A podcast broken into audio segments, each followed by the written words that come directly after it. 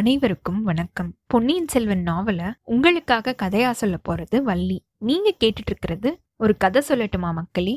போன அத்தியாயத்துல பூங்குழலி கொண்டுட்டு வந்த அந்த செய்தியை சேனாதிபதி சொன்னதுக்கு அப்புறமா அதை பத்தி இளவரசர் வந்தியத்தேவன் பார்த்திபேந்திரன் எல்லாரும் பேசிட்டு இருந்ததை நம்ம பார்த்தோம். அதுக்கப்புறம் ஆழ்வார்க்கடியான் கிட்ட யோசனை கேட்டதையும் அவன் இளவரசரை இலங்கையிலேயே பூட்டி வைக்கணும் அப்படின்னு சொன்னதையும் நம்ம பார்த்தோம். கடைசியா ஆழ்வார்க்கடியான் காமிச்ச அந்த இடத்துல வந்தியத்தேவனும் பூங்குழலியும் நின்றுட்டு இருந்ததையும் அங்கிருந்து வந்தியத்தேவன் ஒரு கத்திய தூக்கி ஒரு புதர் மேல எரிஞ்ச உடனே அங்கிருந்து யாரோ கத்துற சத்தமும் நம்மளுக்கு கேட்டதையும் நம்ம பார்த்தோம். இப்போ இந்த அத்தியாயத்துல அந்த புதர் மறைவுல யார் இருந்தா, ஏதாவது மிருகங்கள் இருந்துச்சா, இல்ல மனுஷங்க இளவரசரை கொல்ல வந்த அந்த ஆட்கள் இருந்தாங்களா, அது வந்தியத்தேவனுக்கு எப்படி தெரிஞ்சது, பூங்குழலிய கூட்டிட்டு வரேன்னு போன வந்தியத்தேவன் என்ன சொல்லி அவளை திருப்பி கூட்டிட்டு போக போறான் அப்படிங்கிற எல்லா விவரத்தையும் பார்ப்போம்.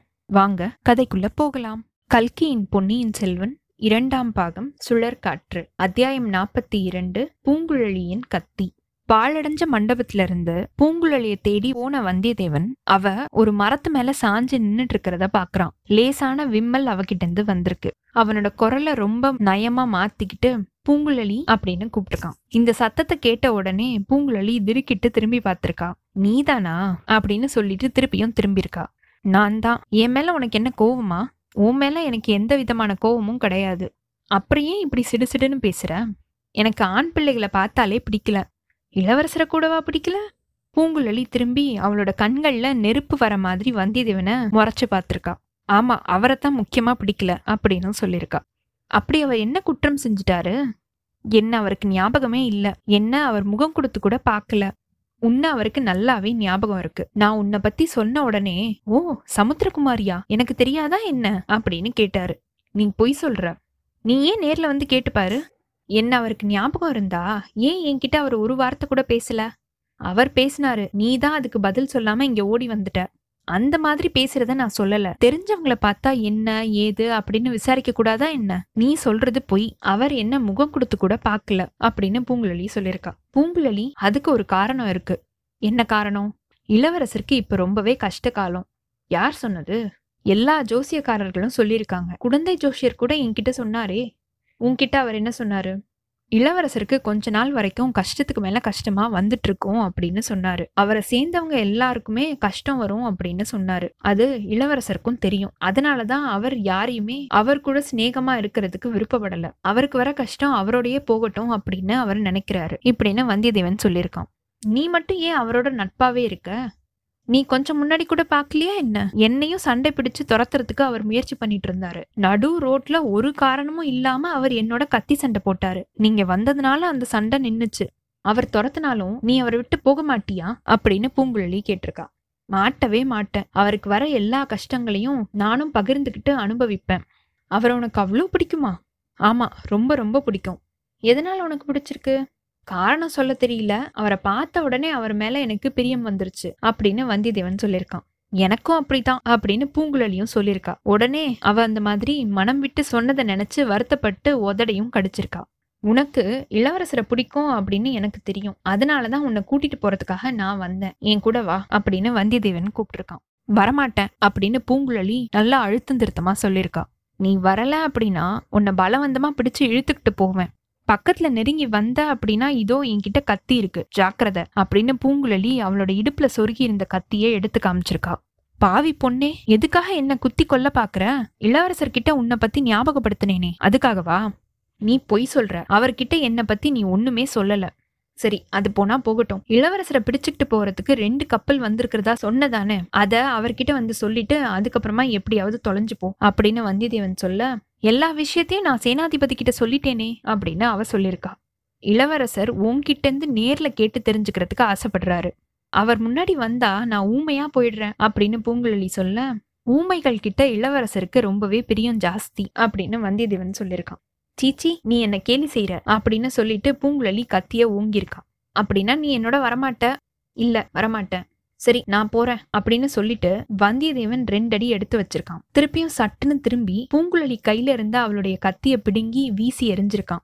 வீசி எரிஞ்ச கத்தி ரொம்ப தூரம் சுத்தி சுத்தி போய் ஒரு இடத்துல ஒரு அடர்ந்த புதர்ல விழுந்திருக்கு. கத்தி விழுந்த இடத்துல இருந்து வீல் அப்படின்னு ஒரு குரல் கேட்டிருக்கு. அது மனுஷ குரலா இல்ல ஏதாவது விலங்கோட இல்ல பட்சிகளோட குரலா அப்படின்னு தெரிஞ்சுக்கவே முடியல. கத்திய பிடுங்கின வந்தியத்தேவனை ரொம்ப கோவத்தோட பார்த்த பூங்குழலி இந்த மாதிரி ஒரு சத்தம் கேட்டதும் கத்தி விழுந்த இடத்த ஆர்வத்தோட பார்த்திருக்கா. அதுக்கப்புறமா ரெண்டு பேருமே ரொம்ப ஆச்சரியத்தோட ஒருத்தர் பார்த்துக்கிட்டாங்க.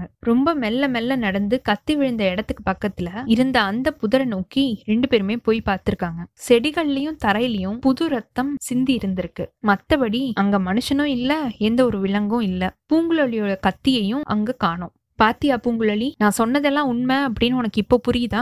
இளவரசரை நாலு பக்கமும் அபாயங்கள் சூழ்ந்திருக்கு. எந்த நேரத்துல எந்த இடத்துல இருந்து எப்படிப்பட்ட அபாயம் வரும் அப்படின்னே சொல்ல முடியாது. தற்செயலாம் உன்கிட்ட இருந்து கத்திய பிடுங்கி நான் விட்டெறிஞ்சேன். அதுல இருந்து இங்க யாரோ பதுங்கி இருந்திருக்காங்க அப்படின்னு நம்மளுக்கு தெரிய வந்திருக்கு. எதுக்காக பதுங்கி இருக்கணும் அப்படின்னு நீயே யோசிச்சு பாரு.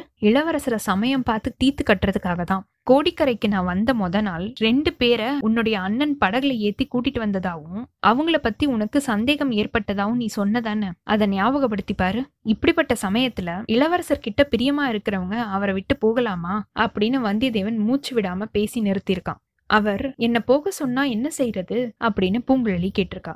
அவர் போக சொன்னாலும் நீ போக கூடாது. பூங்குழலி கொஞ்ச நேரம் யோசிச்சுட்டு இங்க பதுங்கி இருந்தது யாரு அப்படின்னு கண்டுபிடிக்க வேண்டாமா என்ன அப்படின்னு கேட்க, அது நம்மளால முடியாத விஷயம். இந்த அடர்ந்த காட்டுல எங்கன்னு போய் தேடி கண்டுபிடிக்கிறது? ரொம்ப நேரம் நம்ம இங்க நின்றுட்டு இருந்தோம் அப்படின்னா இளவரசருக்கு உண்மையிலேயே கோவம் வந்துடும். நம்மளை விட்டுட்டு எல்லாரும் போயிடுவாங்க. பேசாம என் கூட வா. சரி வரேன் அப்படின்னு பூங்குழலி சொல்லியிருக்கா. ரெண்டு பேரும் மத்தவங்க எல்லாரும் இருந்த அந்த மண்டபத்தை நோக்கி நடந்து போயிருக்காங்க. மண்டபத்துல இருந்தவங்க வந்தியத்தேவனும் பூங்குழலியும் பக்கத்துல வந்ததும் அங்க நடந்த அந்த சம்பவத்தை பத்தி கேட்டிருக்காங்க. எதுக்காக கத்திய விட்டெறிஞ்ச? வீல்னு ஒரு சத்தம் கேட்டுச்சே, அது என்ன சத்தம் அப்படின்னு விசாரிச்சிருக்காங்க. புதர்ல ஏதோ ஒரு மிருகமோ சிறுத்தையோ இல்ல நரியோ பதுங்கி இருந்த மாதிரி தோணுச்சு. அதனால இவளோட கத்திய பிடுங்கி வீசி எரிஞ்சேன். கிட்டக்கு போய் பார்த்தோம், ஒண்ணுமே இல்ல அப்படின்னு வந்தியத்தேவன் சொல்லியிருக்கான். சரி, அது போனா போகட்டும், இந்த பொண்ணு கிட்ட கேட்டு தெரிஞ்சுக்க வேண்டியதை கேளுங்க அப்படின்னு சேனாதிபதி சொல்ல, பூங்குழலி வந்ததுல இருந்தே இளவரசரையே பார்த்துட்டு இருந்திருக்கா. இளவரசர் இப்போ அவளை நிமிந்து பார்த்திருக்காரு. சீச்சி, இந்த நெஞ்சு எதுக்காக இப்படி அடிச்சுக்கிட்டே இருக்கு? தொண்டையில ஏதோ அடைக்குதே, அது என்ன? கண்கள்ல எதுக்காக கண்ணீர் தழும்புது? அசட்டு பொண்ணே, உன்னோட தைரியம் எல்லாம் எங்க போச்சு? அலைக்கடலையும் பெரிய புயலையும் கண்டு கலங்காத உன்னோட மனசு ஏன் இப்போ இப்படி தத்தளிக்குது? கொடிய பயங்கர வேங்கை புலியோட கொல்லி கண்களை நிமிந்து பாக்குற துணிவு படைச்ச உன்னோட கண்கள் ஏன் இப்போ மங்களடையுது? பெண்ணே, திருப்பியும் பைத்தியக்காரி அப்படிங்கிற பட்டத்தை நீ வாங்கிக்க கூடாது. இளவரசரை நிமிந்து பாரு. அவர் கேக்குற கேள்விக்கு கணீர்னு பதில் சொல்லு. உன்னை என்ன செஞ்சிருவாரு அவரு?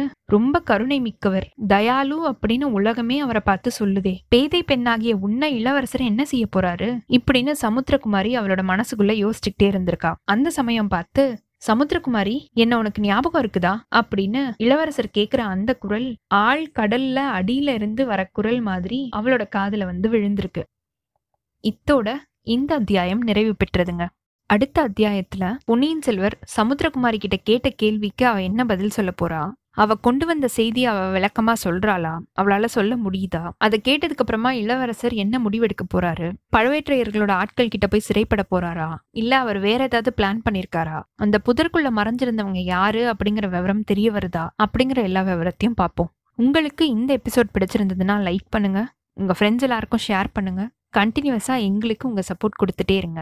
எங்களோட சேனலை சப்ஸ்கிரைப் பண்ணுங்க, ஃபாலோ பண்ணுங்க. அடுத்த அத்தியாயத்துக்காக காத்திருங்க. அனைவருக்கும் நன்றி, வணக்கம்.